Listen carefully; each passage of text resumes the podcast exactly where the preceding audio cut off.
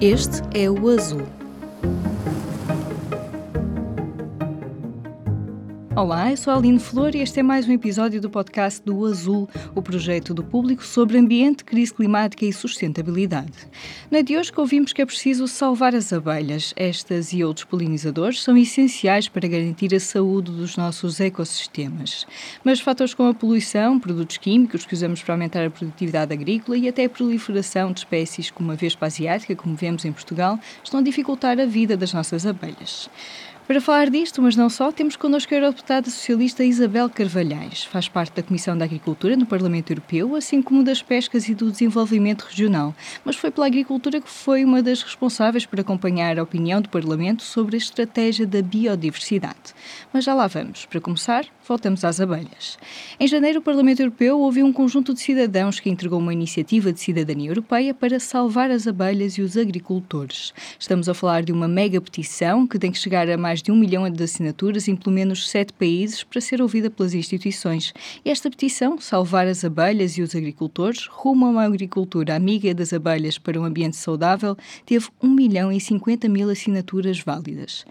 Deputada Isabel Carvalhais, bem-vinda. Muito obrigada, Aline. Uh, esteve nesta audição com os promotores desta petição para salvar as abelhas e os agricultores. Podia falar-nos sobre o que preocupa estes cidadãos e que também é o que preocupa as instituições europeias?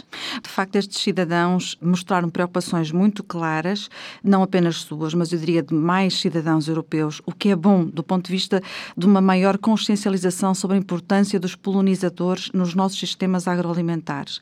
E aquilo que eles trouxeram nesta iniciativa de, de, cidadania europeia foi um pedido muito claro para que haja uma eliminação gradual do uso dos pesticidas sintéticos uh, até 2030 Portanto, o uso de pesticidas sintéticos, na ótica desta iniciativa, deverão ser reduzidos gradualmente em 80% na agricultura da União Europeia e até 2035 a agricultura em toda a União Europeia deverá funcionar sem pesticidas sintéticos.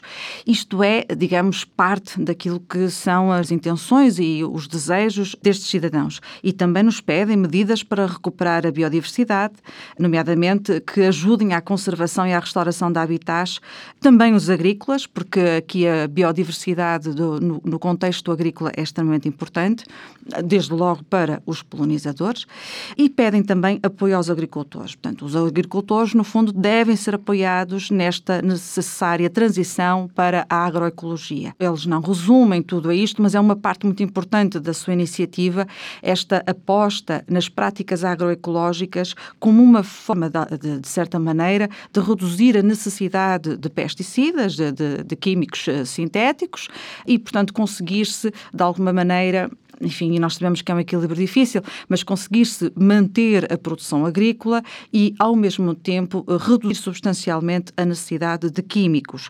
Uh, Deixe-me só referir isto. Porquê é que é tão importante? Uh, é, é sempre bom relembrar, e, e, de facto, na, na opinião da Comissão da Agricultura, em que eu fui relatora para a estratégia da biodiversidade, falamos muitas vezes disto. Isto é fundamental. É que cerca de 75% das nossas colheitas, daquilo que é a base da nossa alimentação, depende do trabalho dos polinizadores.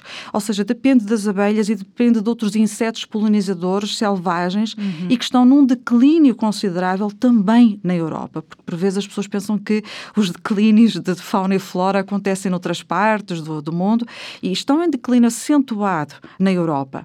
E, portanto, isto é uma situação uh, dramática que nos preocupa e que tem que ser naturalmente revertida a bem da saúde de todos nós e a bem da própria segurança alimentar dos nossos cidadãos. Uhum. Falou agora desta questão da estratégia da biodiversidade. Entretanto, na, penso que até foi na semana em que os cidadãos foram ouvidos, a Comissão Europeia também uh, publicou uma comunicação sobre um novo pacto para os polinizadores, que envolve uma revisão da iniciativa relativa aos polinizadores, né, com novas medidas para inverter até 2030 o declínio destes insetos tão importantes. importantes, essenciais, não é? Que tipo de medidas estão previstas? De que medidas é que precisamos e o que é que é, está a ser feito? Fundo, esta revisão, digamos, da iniciativa dos polinizadores vai um bocadinho mais atrás. Portanto, vamos recordar que em 2018 a Comissão, de facto, apresentou uma estratégia para enfrentar o declínio dos polinizadores e essa estratégia integrava, era uma iniciativa que integrava uh, e integra a estratégia da biodiversidade da União Europeia. E, portanto, aquilo que se concluiu ao fim deste tempo todo, estamos a falar de uma iniciativa de 2018, é que pouco está a ser feito. E, portanto, há que intensificar as medidas de, de alteração de comportamentos. Aquilo que, no fundo, está na base continua a ser o que está preconizado na própria estratégia da biodiversidade, que é uma redução da percentagem do uso dos fertilizantes, do uso dos pesticidas químicos, uma expansão, enfim, idealmente até 25% da agricultura biológica e, portanto, aqui considerando que os modos de produção biológicos e as práticas agroecológicas, de alguma maneira, não é que tenham que substituir todos os modelos de agricultura, mas são aqui entendidos nesta estratégia como mais próximos daquilo que se consideram ser práticas sustentáveis uhum. e, portanto, tudo isso está preconizado e é preciso, de facto, acelerar a sua implementação. Já agora, voltando à, à iniciativa de cidadania europeia, que eu acho muito importante, é que estes cidadãos não se esqueçam da importância dos agricultores e, portanto, a própria iniciativa chama-se Salvem as Abelhas e os Agricultores, porque os agricultores precisam efetivamente de apoio e não é apenas de apoio financeiro, como por vezes as pessoas dizem, é sobretudo, e também fica muito claro isso até nas intervenções dos cidadãos nesta iniciativa que eu acompanhei, sobretudo aconselhamento técnico. Portanto, necessitam de saber exatamente quais serão as práticas, quais serão os métodos que lhes permitem manter alguma alguma ou toda a rentabilidade, porque não se pretende aqui que os agricultores percam os seus rendimentos, que já não são elevados, podemos uhum. dizer, e ao mesmo tempo contribuam de uma forma substancial para a sustentabilidade ambiental. E, portanto, isto tem que ser feito em parceria eh, plena com os agricultores, e eles têm de ter as condições financeiras, mas também técnicas.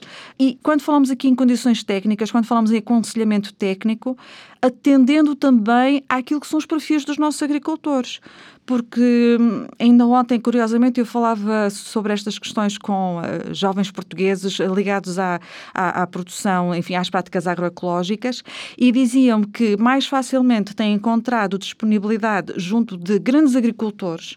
Porquê? Porque têm capacidade, no fundo, de apostar, de arriscar, uhum. de, de, de contratarem jovens cientistas das universidades e, portanto, terem uma parte da sua produção, da sua exploração, que fica sujeita à aplicação de novos métodos, enquanto que um pequeno agricultor, uma pequena propriedade, tem muita dificuldade em disponibilizar tempo, meios financeiros, recursos humanos para fazer este investimento em práticas alternativas de produção.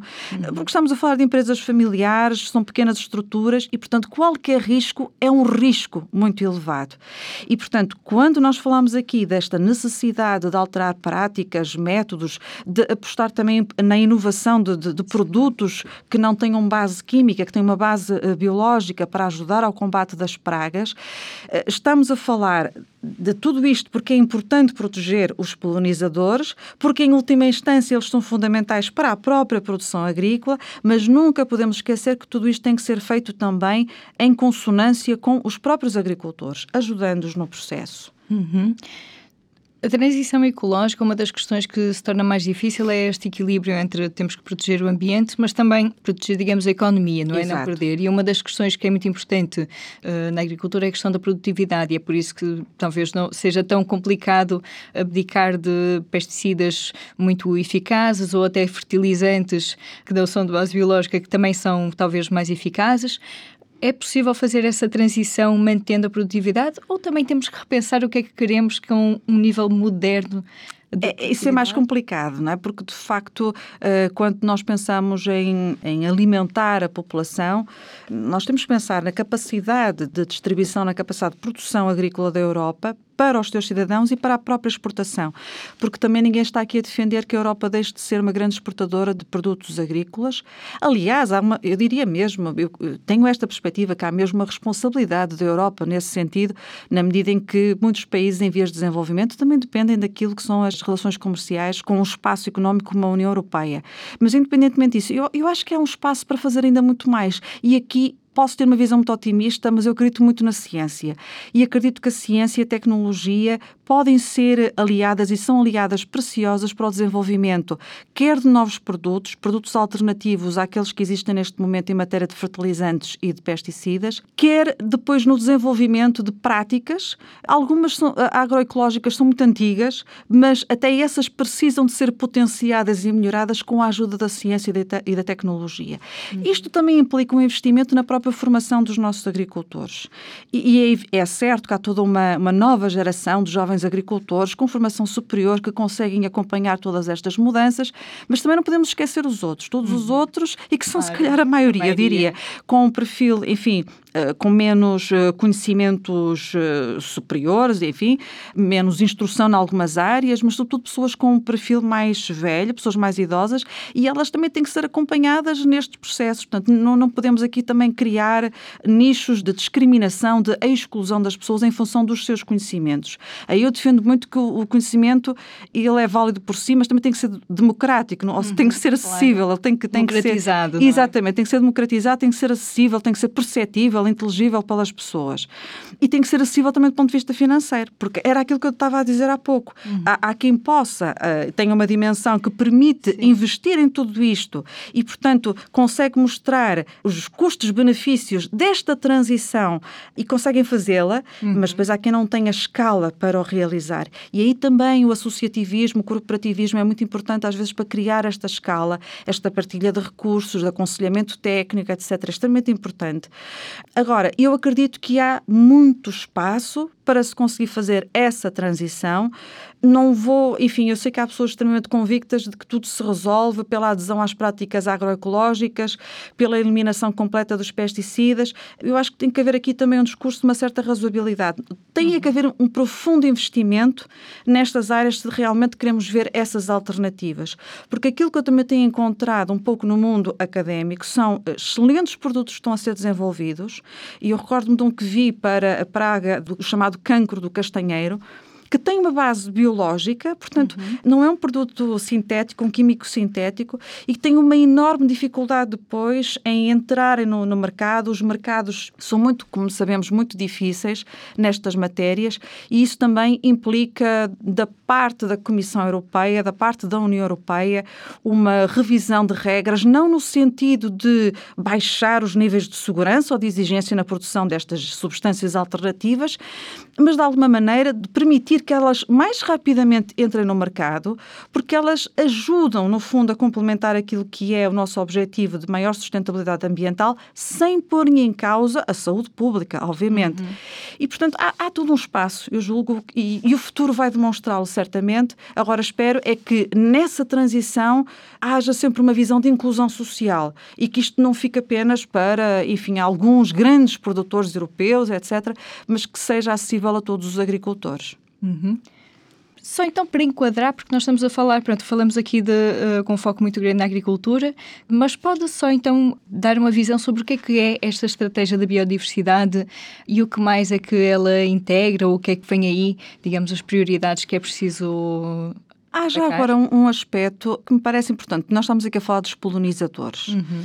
E, portanto, a proteção, o combate ao declínio dos polinizadores está perfeitamente integrada naquilo que é a estratégia da biodiversidade, com a redução em 50% do dos pesticidas, dos fertilizantes, etc, etc. Tudo aquilo que nós já sabemos. Isto depois acaba por se, vamos dizer, por se materializar, porque uma estratégia é apenas um documento político. Um conjunto de intenções. De intenções, exatamente. Pôr na prática. exatamente. E por isso, um dos regulamentos mais importantes, podemos dizer também dos mais difíceis, é por todas as sensibilidades que acaba por gerar ao nível da discussão política, é o regulamento para o uso sustentável dos pesticidas.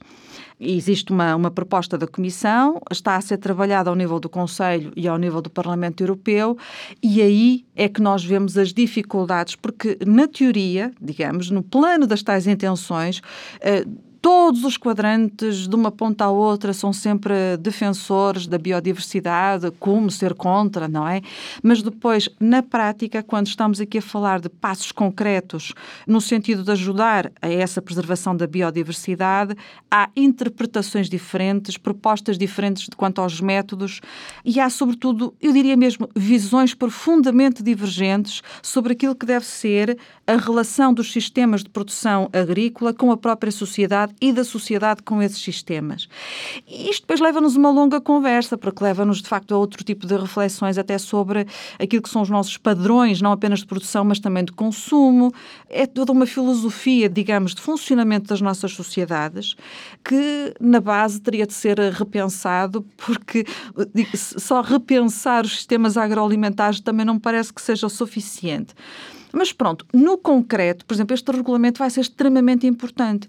E depois ele esbarra, por assim dizer, com várias dificuldades, até mesmo às vezes do ponto de vista do, do próprio das próprias estruturas de funcionamento administrativo do, dos Estados-membros, hum. porque não é fácil muitas vezes ter recursos humanos disponíveis para a recolha de determinados dados, etc. Agora, é um caminho que tem que ser feito. É uma negociação extremamente difícil, com muitas resistências. Qual é o objetivo que eu acho sempre que é o ideal? Encontrar-se um ponto de equilíbrio em que, de alguma maneira, tanto todos aqueles que convictamente defendem a proteção da biodiversidade, como aqueles que consideram que isso não pode ser feito às pensas, porque também ninguém pretende, uhum. as pensas da, da, produtividade dos sistemas agrícolas, se revejam, se encontrem, eh, se vejam uh, respeitados e refletidos nas decisões finais. Uhum. É um equilíbrio muito difícil e, portanto, é daqueles dossiês que marcam definitivamente aquilo que é uma, uma legislatura no campo agrícola no, no, no Parlamento Europeu. Uma conversa com a eurodeputada socialista Isabel Carvalhais. Como também ouvimos nesta entrevista, para reverter o declínio dos polinizadores, precisamos de mais biodiversidade. No site do Azul estamos a publicar um guia com 12 passos para criar uma mini floresta. Vamos publicar uma sugestão por dia até dia 21 de março, dia da árvore e das florestas. Para ler em público.pt/azul. Se gostou de ouvir este episódio, siga o podcast na sua aplicação preferida para não perder o próximo. Se tiver sugestões de temas e entrevistas, envie para o e-mail aline.flor.público.pt. O podcast Azul é editado por mim, Aline Flor, e volta para a semana. Até lá!